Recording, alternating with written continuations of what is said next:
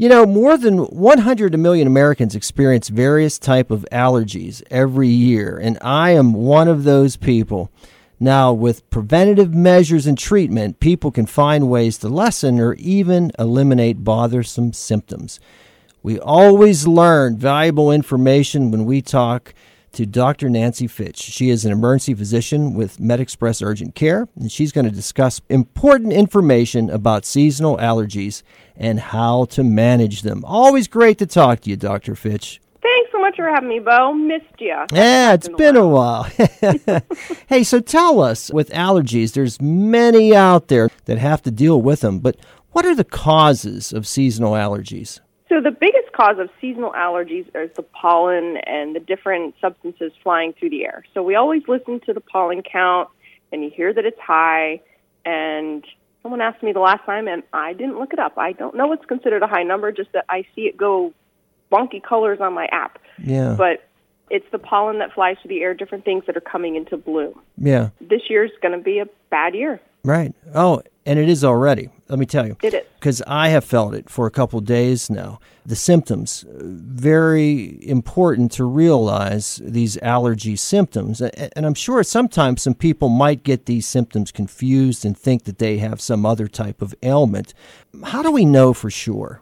Well, it can be difficult. I have to say that the vast majority of people that I see coming into my clinic that are actually sick, either with the common cold or with COVID or the flu, they all say to me, I thought it was just my allergies. Mm-hmm. It does. It starts off very similar. It's the runny nose, it's the nasal congestion, the postnasal drip, the dry, hacky cough from the postnasal drip, the itchy, watery eyes. That's that mine. feeling. That's it. Yep. Yeah. Mm-hmm. So it all starts very similar to the common cold.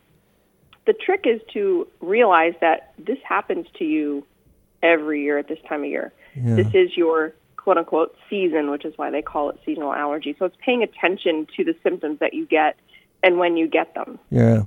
So paying attention is very important, and I'm sure that there are some preventative measures that we can do to help us out. What are some of these things that perhaps those of us who are affected by allergies, what can we do?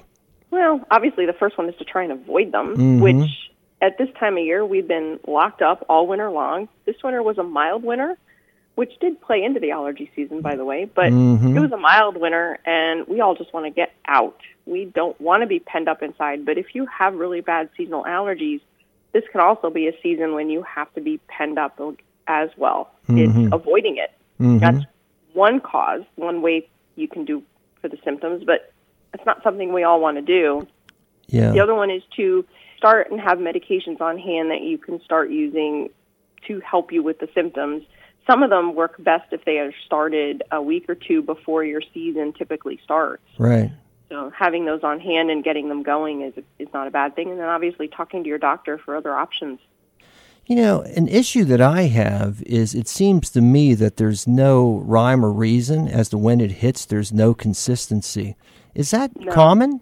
You know, I think the the biggest article that came out this year was that this was going to be an early season. This was going to be a bad season, and I live out in Northeast PA, in just outside of Scranton, which was actually listed in the one article in the Washington Post as the third worst city for seasonal allergies. Oh, wow. And I'm like, oh man, Yeah. great. Right. I suffer too, but not as bad as I used to.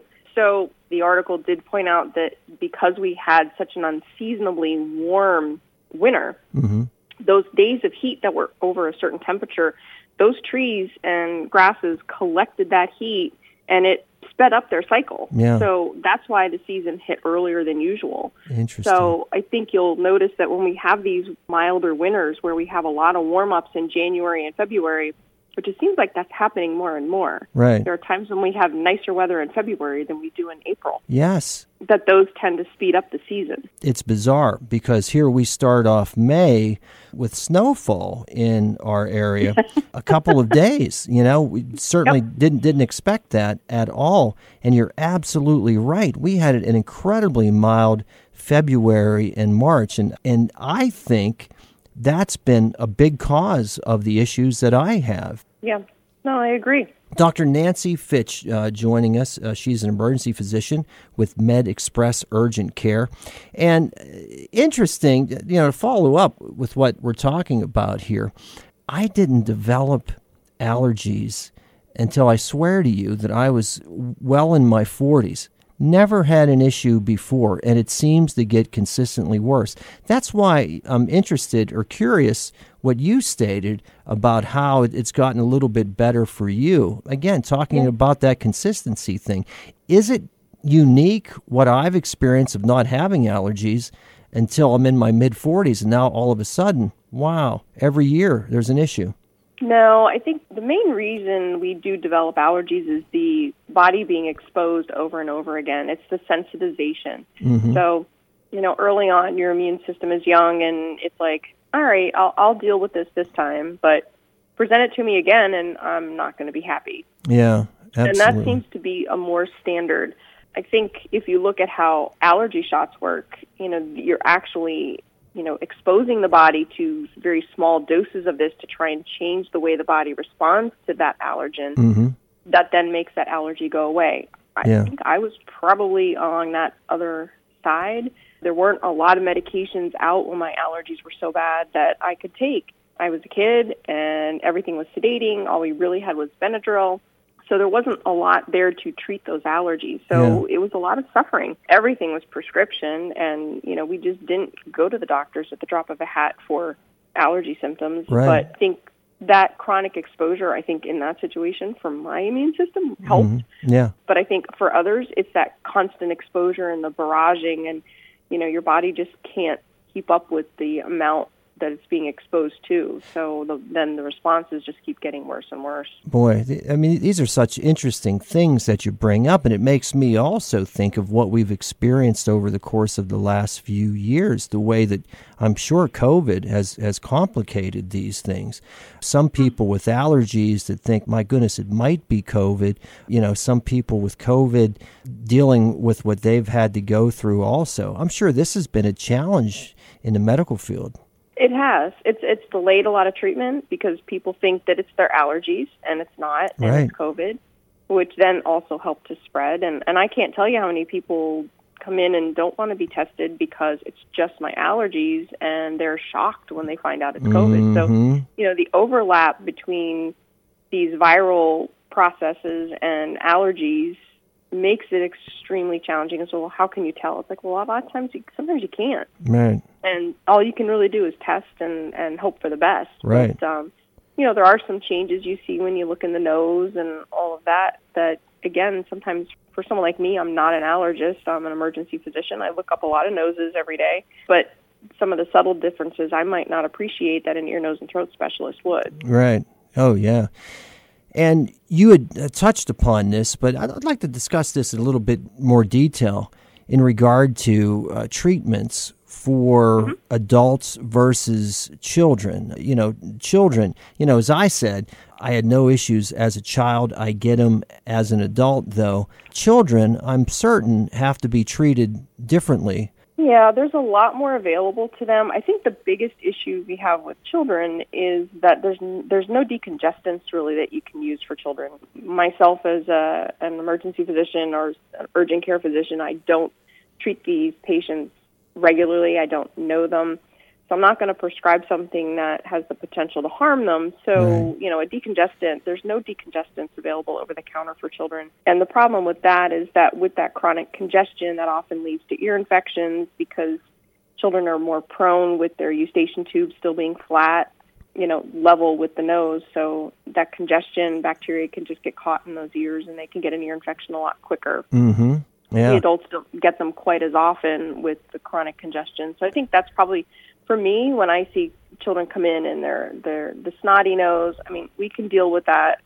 You know, there are some antihistamines that you can use in children six months and older. There's always Benadryl, but again, that's sedating for well, for for adults it's sedating. For children, it tends to wire them more. So the, sometimes the parents have to be prepared for either reaction. Yeah. Their children could be bouncing off the walls with Benadryl, where we're yeah. flat on our back. So wow, there's not a lot to deal with. You know there are some nasal steroids that you can give to children, you know, once they hit a certain age, but there have been some anecdotal recognizing some growth delay Right. if you use the nasal steroid. So again, that would not be something that I would prescribe, especially not on a long-term basis. Maybe for a week or 2 it, Mm-hmm. it's fine, but chronic use of, the, of that when you have children who have bad allergies and they're going to be on it for months or years is not something that they might recommend Right. You know that would need to be someone who's going to be following them to follow their growth pattern. So treating children, it Yeah. is a little bit more of a challenge. Some of the medications coming out, like Tertrazine, which is Zyrtec, has a formulation that is dosed out for as, as young as six months of age. That helps dramatically. Mm-hmm. That we gives us at least something. As a parent, you feel so helpless that you can't give something to your child to make their symptoms better. Sure. You know, we're suffering, and and yet we can't do anything to help with theirs. As an adult, one thing that I had to learn too, Dr. Fitch, you know, tell me if I'm just imagining things, but I never had, as an adult male, I never had prostate problems in my life. I decide to take some allergy medications, and I swear to you that there was a correlation between some urinary issues that I had and the medications that I was on. Is this something Yeah. that you've ever heard about? Yeah, you have to be very careful with the antihistamines and decongestants in those with prostate. it's like anything else. Check the medicines to make sure. I found to me there's nothing better than that hot compress on on the watery, scratchy eyes. That is Yep. as good as anything. yep, yep. There's you know there's a lot of good medications out there, but sometimes you know again as we were talking about with the avoidance, avoiding the situation Yeah. by staying inside, keeping your windows closed. When you do go Mhm, outside, mhm. giving your nose a good squirt of some nasal saline, which non-addictive, no You can use it as often as you want, but Awesome. rinsing those allergens out of your nose when you come inside can help diminish your symptoms a little bit. so, where can I find more information about the resources that are out there in regard to seasonal allergies? So uh, the CDC has some information on there, and there's also, you know, if you just Google your seasonal allergies, but look for an accredited website. I got some information from the American College of Allergy, Asthma, and Immunology. So look for something that ends in .org Mm-hmm. that is a nationally accredited medical organization to really give you some information. The one that I got from the ACAAI.org was actually very good, and it went over things very complete, right down to the allergy shots and different medications and everything. It was a great article. Oh, great. Any parting advice that you have for our listeners in regard to our allergies? And by the way, I believe we're in an area where it is a lot more common than other areas of the world. It is, and that that was pointed out in the article. And the reason that it was made said Northeast PA, I'm um, just outside of Scranton, was num- mm-hmm. was number three, and they said it was basically due to the the pollen counts, the over the counter use of medications for allergies, meaning that people aren't using the medications over the counter, and the number of mm. allergists that are available Mm-hmm. physician wise. So Yeah. that made us very very high third in the country. So you know, the whole state is not much different, quite honestly. Right. So it is going to be a bad year, but Mm. you know, I think talk to your doctor um, if there are any medications that you should avoid with your health conditions, and you know, sometimes it means switching them up if you've taken one for a while. Mm-hmm. You know, if you've been living on Claritin for four years and it just doesn't seem to be working anymore, maybe it's not. Maybe it's time to try a different one for a while and Yeah. switch it up and see if something works a little bit better. As always, Dr. Fitch, great advice. Always enjoy talking to you.